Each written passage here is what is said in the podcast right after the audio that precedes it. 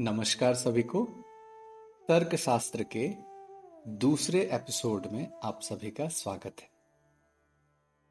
अब क्योंकि एक नया विषय है, बहुतों के लिए एक बहुत नया विषय है तो नए शब्द आएँगे न्यू वर्ड्स आएँगे। और ये शब्द आप परिचित नहीं है, आपको याद नहीं होंगे ये शब्द तो आप शब्दों के बीच में जो संबंध स्थापित होगा, आप एनालाइज नहीं कर पाएँगे, चीज़ों को नहीं समझ पाएँगे। तो अभी मैं आपको सोलह शब्द सिक्सटीन वर्ड्स बताने जा रहा हूँ। इसे आप लिख भी सकते हैं। अगर आप सीरियस हैं तर्क शास्त्र को समझने में तो ये सोलह पॉइंट्स आपको लिखने हैं। और यही सोलह अगर आप समझ गए तो तर्क शास्त्र विषय का अंत हो जाएगा। ठीक है? हमारे सारे एपिसोड खत्म हो जाएँगे इन्हीं सोलह शब्दों को समझाने में। पहला है प्रमाण, दूसरा है प्रमेय, तीसरा है संशय, चौथा है प्रयोजन, पांचवा है दृष्टांत, छठा है सिद्धांत, सातवां है अव्यय आठवां है तर्क। नौवा है निर्णय। दसवां है वाद। ग्यारहवा जल्प। बारवा वितंडा। वितंडा। तेरवा हेत्वाभाष। चौदवा छल।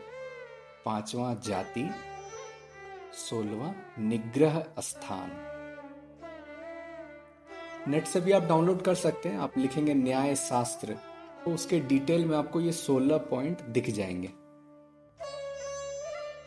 इसको अगर अलग से हम इसका इंग्लिश ट्रांसलेशन करना चाहें, जो क्लोजली हम समझ सकते हैं, कि इसका अर्थ ये है तो प्रमाण का हो गया वैलिड मीन्स ऑफ़ नॉलेज। प्रमेय का हाइपोथेसिस संशय का डाउट प्रयोजन का एम दृष्टांत का एलिगरी मेटाफर एग्ज़ाम्पल सिद्धांत का स्टैब्लिश्ड थ्योरी अव्यय का मेंबर्स ऑफ़ फिलोजिज्म तर्क का रीजनिंग निर्णय का रेजोल्यूशन वाद का डिस्कशन जल्प का रैंगलिंग वितंडा फ्रिवोलस आर्ग्यूमेंट्स हेत्वाभास का फैलसीज छल का क्विबलिंग जाति का फ्यूटिलिटीज और निग्रह स्थान का पॉइंट्स ऑफ़ डिफीट इसमें कुछ शब्द आप परिचित होंगे, जैसे तर्क हो गया रीजनिंग अब देखिए 16 पॉइंट में एक पॉइंट है तर्क और एक पॉइंट है निर्णय। इस शास्त्र को हम तर्क शास्त्र तो कह दे रहे हैं, लेकिन तर्क तो बस एक पॉइंट है, ये 16 पॉइंट्स में से। तो इसे न्याय दर्शन बोलना ज़्यादा बेहतर है, लेकिन क्योंकि लोगों में जो है, जो प्रचलित फ़ेमस हो जाता है जो शब्द, वो चलते आता है तो तर्क शास्त्र नाम से फ़ेमस हो गया है। तो देखिए, ये 16 पॉइंट्स अगर आपने अप्लाई किया है डिस्कशन में, या चीज़ों को समझने में, आप किसी चीज़ को समझना चाहते हैं, तब जाके निर्णय होगा। सिर्फ़ तर्क से, देखिए, सिर्फ़ तर्क से निर्णय निश्चित नहीं हो सकता। किसी ने बहुत अच्छा आर्ग्यूमेंट दिया है, बहुत अच्छा रीजनिंग किया है, बहुत अच्छा लॉजिक दिया है, वो ट्रूथ नहीं बताए this will not clear the doubt ये संशय का निराकरण नहीं कर सकता। ये डाउट खत्म नहीं कर सकता है। तर्क अकेले, उसमें इतनी क्षमता नहीं है कि वह संशय को खत्म कर सकता है। तीसरा पॉइंट हमने देखा ना, संशय। तो हमारा क्या पर्पस रहेगा? प्रयोजन एम संशय को खत्म करना। और हम जब बैठते हैं किसी के सामने वाद करने के लिए डिबेट करने के लिए तो हमारा एक सिद्धांत तो होता है। है ना, हमारी एक स्टैब्लिश थ्योरी होती है, हमारे दिमाग में एक थ्योरी होती है। ग्लोबलाइजेशन पे अगर हम बात करने बैठे तो इकोनॉमी को लेके मार्केट को लेके एक हमारी एक समझ होगी, एक वेल स्टैब्लिश्ड थ्योरी होगी। तो ये एक हो गया सिद्धांत।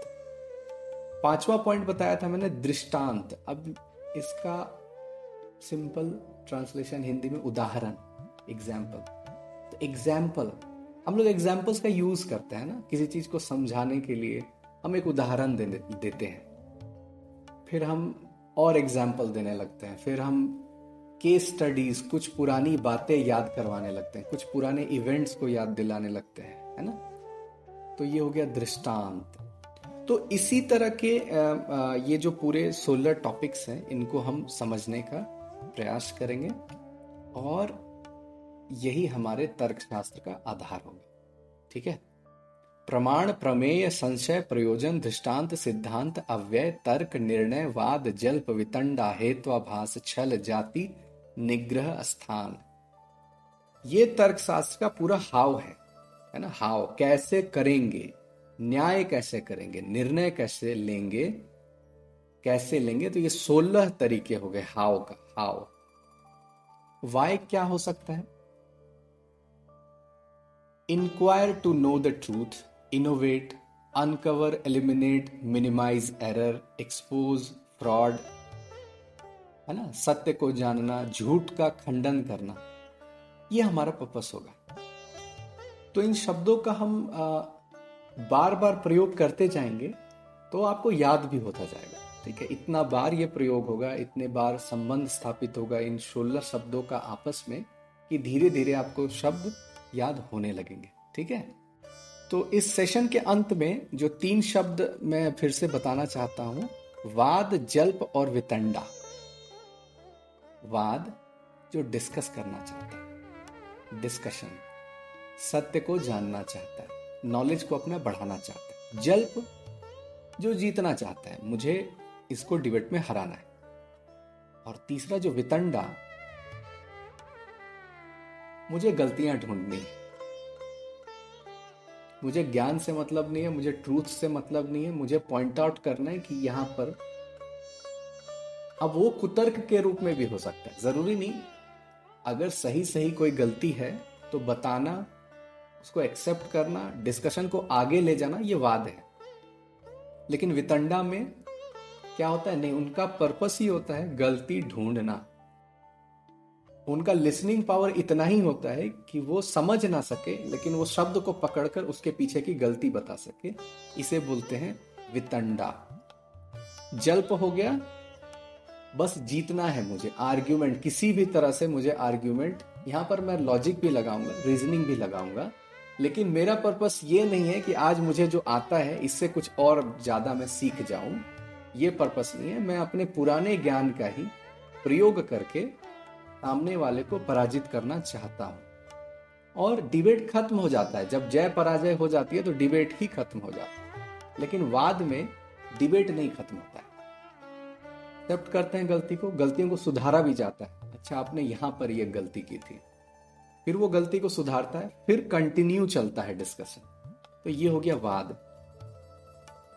तो वाद जल्प वितंडा।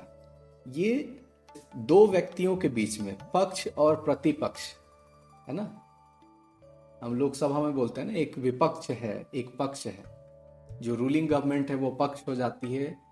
जो रूल पावर में नहीं है, वो विपक्ष होती है है ना? तो उसी तरह यहाँ पर प्रतिपक्ष शब्द का प्रयोग होता है। या विपक्ष भी समझ सकते हैं, ठीक है? तो पक्ष और विपक्ष के बीच में ये तीन तरह का विचार और विमर्श चलता है, ठीक है? तो मिलते हैं अगले एपिसोड में।